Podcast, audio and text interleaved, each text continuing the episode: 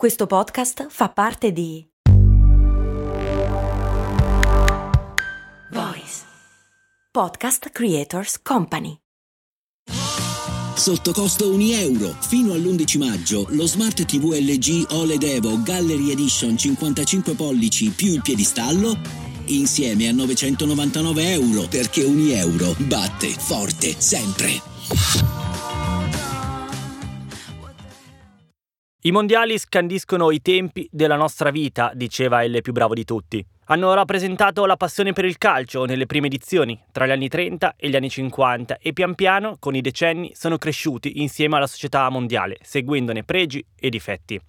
Mai come quest'anno il binomio tra mondiali e società si è fatto stretto e attiguo.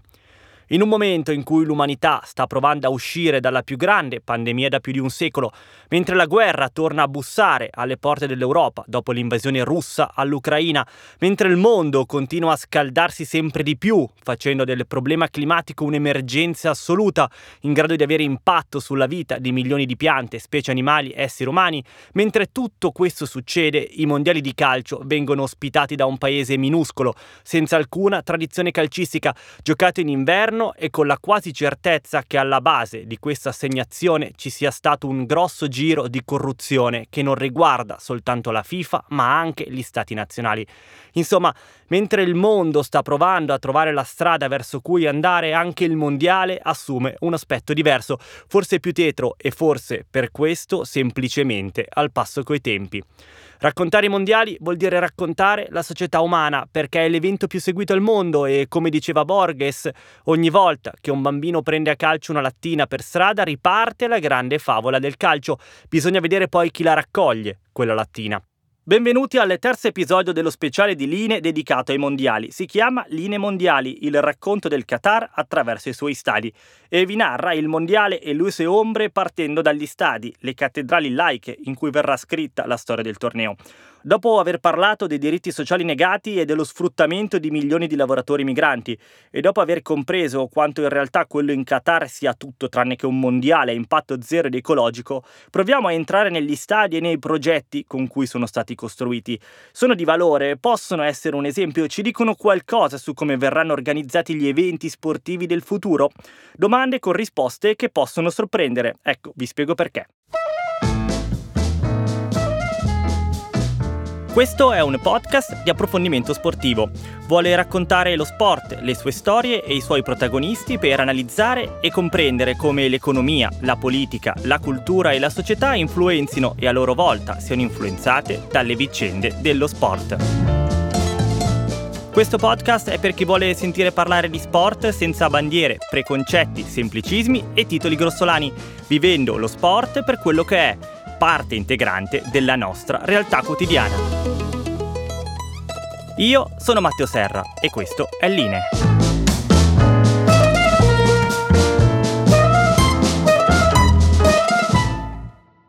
Quando il mondiale è stato assegnato al Qatar nel 2010 c'era solo uno degli otto impianti in cui si stanno giocando le partite.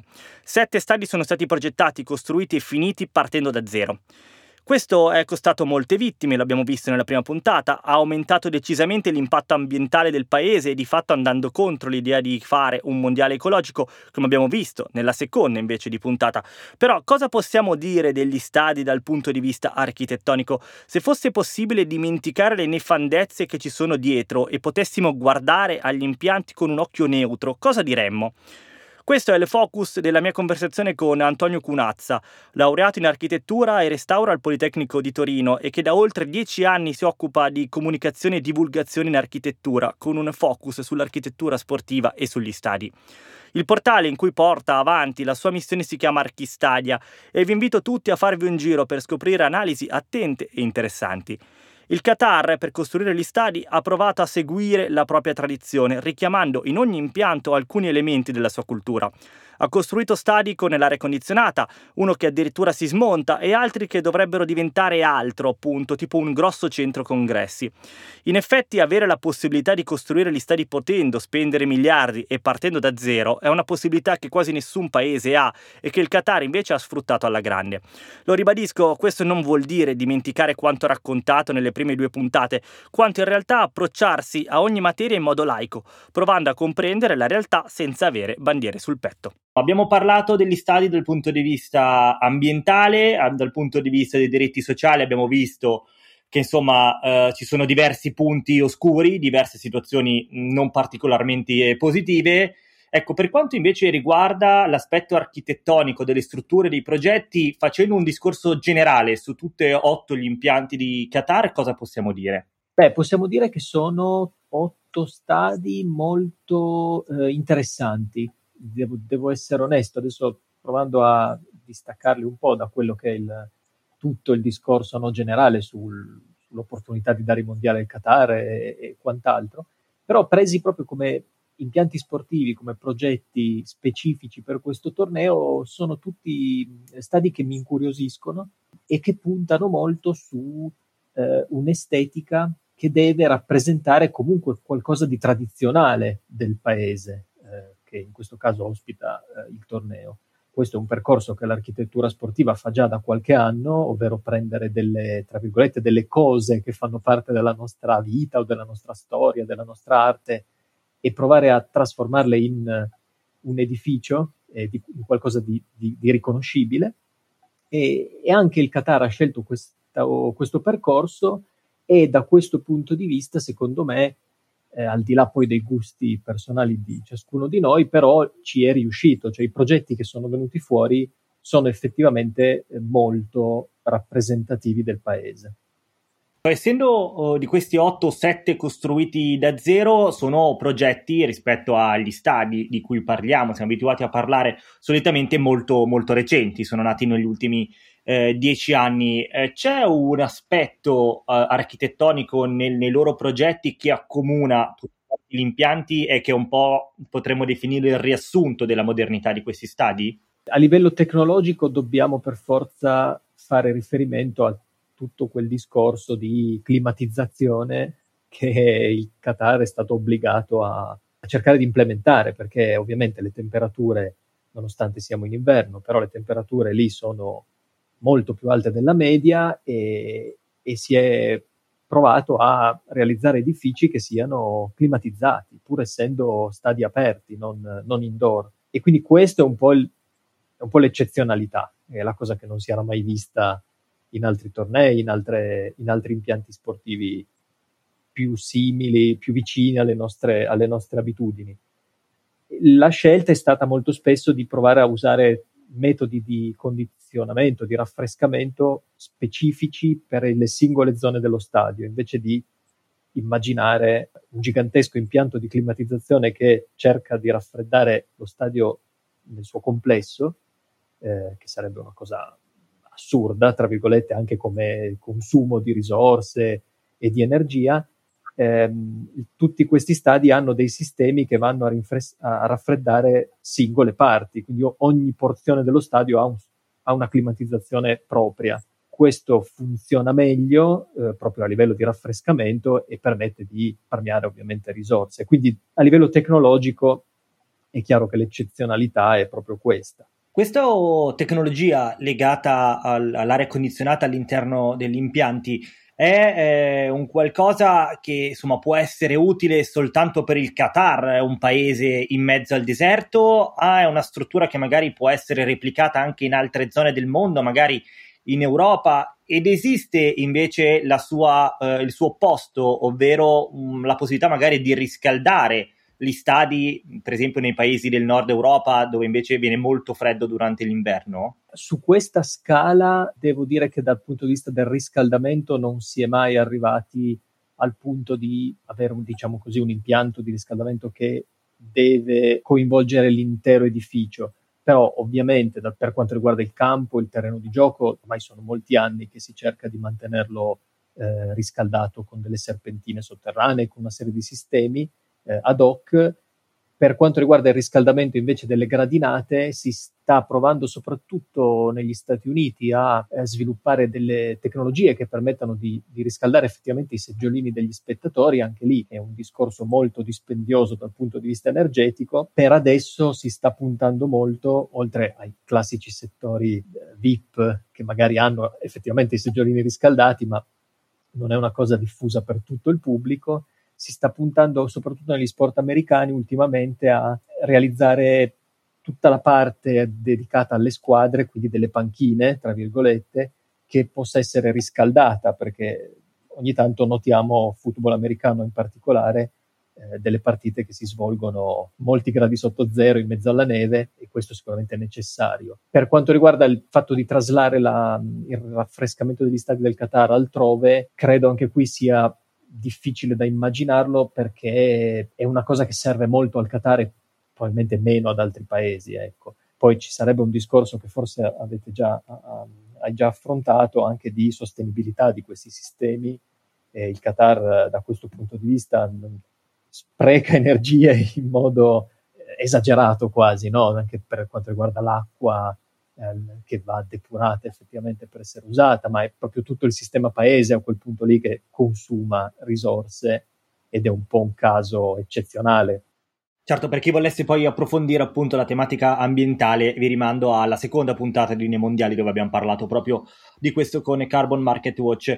Eh, tra i vari stadi eh, che stanno, sono i protagonisti di questo mondiale, vorrei con te, Antonio, analizzarne due in particolare che eh, sono eh, secondo me i più interessanti e che anche tu sul tuo sito Archistadia hai analizzato eh, con particolare attenzione. Eh, partirei forse da quello più iconico, eh, quello che è stato ribattezzato eh, Stadium 974, il prefisso internazionale del Qatar, che ha la particolarità di essere costruito con una serie di container che nel progetto del Qatar permettono di smontare totalmente lo stadio. Già a dirlo eh, suona veramente strano. Cosa, cosa, potremmo dire su questo impianto? Questo è proprio un progetto che ormai è diventato di culto, devo dire, eh, tra, su internet, comunque nel, nel parlarne eh, generale, perché è qualcosa che non avevamo effettivamente mai visto eh, e soprattutto il concetto di stadio del tutto completamente smontabile è qualcosa che di nuovo è una, una prima assoluta praticamente. E l'idea è stata quella di anche qui prendere dalla tradizione perché quella zona della città di Doha, che è l'area portuale, è una delle, delle aree storicamente dedicate no, al commercio marittimo di, che, che, fa uso intensivo di container sulle grandi navi e, e, andare a recuperare proprio una serie di container per provare a riutilizzarli come struttura portante delle gradinate è già un tentativo di prendere qualcosa dal proprio mondo, dalla propria vita di tutti i giorni e metterla in uno stadio. E in più c'è questo discorso che ti, ti, alleggerisce la struttura, usare questi container che sono di fatto dei mattoncini della Lego, eh, ti permette di, così come li hai messi, toglierli. E, e rientra tutto in questo concetto di, eh, tra virgolette, riduzione, ridimensionamento di quello che vediamo oggi per il post mondiale. il Qatar ha voluto puntare molto sul, non potendo ban- banalmente garantire un'eredità sportiva a tutti questi impianti, ha voluto puntare su una sostenibilità che sia quantomeno a medio termine e ridimensionare tutti questi stadi. In questo caso si andrà veramente del tutto a smontare eh, l'impianto, l'intelaiatura eh, in acciaio dovrebbe, così come i container, essere utilizzata poi in, eh, in, altri cantieri perché quella parte di Doha verrà urbanizzata nei prossimi anni e le gradinate, come per altri stadi, verranno distribuite o in giro per il paese o ad altri paesi in via di sviluppo per essere utilizzate a pezzi, strutture sportive, locali, comunitarie. Il concetto è molto interessante, di, il concetto di base, perché è di fatto uno stadio a evento, no? fatto solo per l'evento che poi viene smontato come se stessimo parlando della fiera, eh, di un expo qualunque, dove gli stand vengono costruiti apposta e poi smontati, non ne rimane nulla. È un concetto che può essere interessante da rivisitare in futuro per i grandi eventi. Ecco, infatti mm, trovo molto interessante questo aspetto e vorrei fare una riflessione eh, con te. Ovviamente molto spesso quando si parla appunto di grandi eventi c'è il rischio di come riutilizzare le strutture che vengono costruite, anche per esempio se ne parla tanto in, eh, in ottica delle Olimpiadi di Milano e Cortina del 2026, cosa se ne farà poi di vari, di vari impianti per ospitare eh, le gare. Eh, questo modello del Qatar può essere eh, replicato, dicevamo, è, è, interessante capirlo. Ecco, quanto è fattibile in un senso pratico? Eh, se ne può parlare soltanto in ottica di eventi sportivi che hanno una data di inizio e di fine? È impensabile che magari una società, non lo so, si costruisca uno stadio per dieci anni e poi decida di smontarlo e andare altrove, insomma, eh, sono discorsi che possono partire o servono di base gli ultramilioni che ha il Qatar e che può spendere per progetti del genere? Ma ti dirò, secondo me è un discorso che bisogna provare a, ovviamente non, non si può fare copia e incolla nel prossimo mondiale, faccio per ipotesi, adesso lasciando perdere che il prossimo sarà negli Stati Uniti, in Canada, in Messico, con altre strutture, ma eh, non è che lo si può prendere copia e incolla, però secondo me è giusto provare a prendere spunto da questa cosa, perché il calcio questo ragionamento non l'ha mai fatto per i mondiali o per gli europei. Mentre, per esempio, le Olimpiadi sono già almeno due o tre edizioni che cercano portare avanti un'organizzazione della, dell'evento già pensata in modo sostenibile. Per esempio, Parigi 2024 sarà l'edizione che ha meno cose costruite di tutte quelle che abbiamo visto finora. Avrà molti spazi della città che, sono, che saranno adattati alle gare perché il CIO sta già facendo da anni questo ragionamento. Il calcio invece si è sempre ovviamente appoggiato agli stadi delle squadre che già esistevano e questo era più semplice perché finché organizzi un mondiale in un paese, tra virgolette, sviluppato calcisticamente, gli stadi ce li hai, però nel momento in cui il mondiale va a toccare nazioni che non hanno una tradizione calcistica così evidente, devi per forza fare questo ragionamento. Secondo me eh, questo è uno dei, la, degli aspetti positivi del Qatar, eh, che al di là di tutto eh, se non si chiamasse Qatar, se non fosse quel tipo di paese lì, forse è un aspetto che verrebbe celebrato ancora di più perché eh, abbiamo negli occhi il Brasile 2014 che si è lasciato dietro una serie di impianti, ma la metà almeno che sono andati quasi del tutto in disuso ed erano solo 7-8 anni fa. Eh, quindi sì, secondo me è un concetto che va assolutamente percorso eh, adattato ovviamente alle situazioni, però è una cosa che si può fare. Prima di eh, passare a delle cons- considerazioni generali eh, per poi chiudere, voglio fare un altro focus su un altro impianto che è l'Albite, che non ha eh, la particolarità rispetto al 974 di essere smontabile, però ha una struttura che eh, è molto particolare, rimane immediatamente negli occhi, ricorda un grande tendone eh, di quelli per, per, dormire nel deserto, un, insomma un'idea particolare per costruire uno stadio, anche perché proprio ha un sistema per ombreggiare gli spalti molto interessante. Sì, sì, sì, questo è proprio ciò che è uno degli esempi di quello che, che dicevamo all'inizio, eh, perché se dovessimo semplificare, in Qatar stiamo vedendo uno stadio che assomiglia a una tenda, un altro che assomiglia a una barca e un altro che assomiglia a un berretto, se farebbe un po' ridere detta così, però sono tutti elementi molto particolari e molto eh, importanti per la tradizione no, de- del paese e questo è, è, riprende proprio la forma di quelle tende Bait al-Shar, cioè, spero di non dirlo male, però quelle tende dei beduini, dei nomadi nel deserto e la, la, ricos- la ricostruisce praticamente in una versione gigante che deve effettivamente avvolgere lo stadio che è dentro. Eh, non è una tenda in contatto con le, con le gradinate, con la struttura, ma c'è un pochino di spazio all'interno ed è quindi una scelta molto particolare dal punto di vista estetico, perché è una, una tenda di oltre 300 metri di lato, eh, una cosa gigantesca, immediatamente riconoscibile, ma da un certo punto di vista anche funzionale perché facevi bene a sottolineare il discorso del raffrescamento, dell'ombreggiare le gradinate che garantisce un qualche risparmio su quei sistemi di condizionamento di, del, del, dello stadio, del, di raffrescamento di cui parlavamo prima, cercare di non spingere al massimo i condizionatori interni usando però usando quindi un sistema di ventilazione di ombre grazie alla struttura esterna eh, dello stadio. Quindi c'è comunque un, un, tentativo di mescolare estetica a funzionalità. E anche questo è uno dei progetti più, più interessanti da questo punto di vista. Certo, perché anche aria condizionata, non aria condizionata, se nel deserto sei nella parte di spalti in cui ti arriva il sole in faccia, insomma, diciamo che la partita diventa molto complicata eh, da, da seguire. Alla luce di tutto quello che abbiamo detto, Antonio, possiamo forse dire che almeno dal punto di vista architettonico degli impianti, della loro struttura, dei loro progetti, il mondiale eh, di Qatar non è così negativo come invece lo è praticamente per tutto quanto il resto?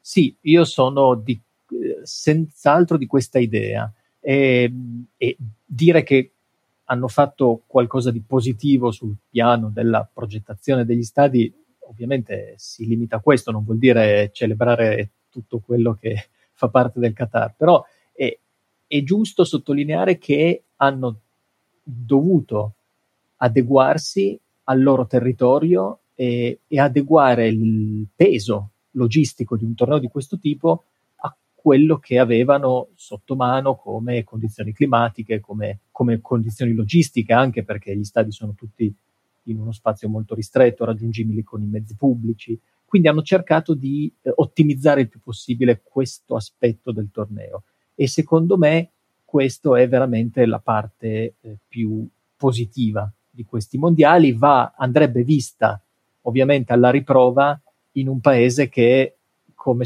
accennavi prima, non ha la forza economica del Qatar per capire se è un modello che si può adeguare, però il concetto è sicuramente apprezzabile. Quindi possiamo, per una volta, guardare con positività al mondiale in Qatar.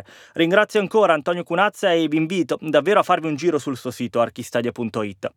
La prossima sarà la quarta e l'ultima puntata dello speciale di linee mondiali e proveremo a tirare le somme di tutto quanto detto finora ragionando sulla grande motivazione che ha spinto il Qatar e i paesi simili a investire così tanto sullo sport. Lo sport washing, ovvero la pratica di usare lo sport per diffondere un'immagine diversa e migliore di un paese. Quanto funziona? Perché gli stati ne hanno bisogno? Cosa ci insegna la storia da questo punto di vista? Tutto nella prossima puntata. Avete ascoltato Line, Dentro lo Sport, il primo podcast di approfondimento sportivo, curato dal sottoscritto Matteo Serra con la collaborazione di Voice e registrato e mixato da Jack Leg Studio. Potete seguirlo su tutte le piattaforme streaming. Per commentare la puntata o scrivere dei suggerimenti e consigli potete seguire la pagina Instagram Line Podcast o scrivere all'indirizzo mail linepodcast.gmail.com. Con questo è tutto, vi saluto e vi do appuntamento alla prossima settimana.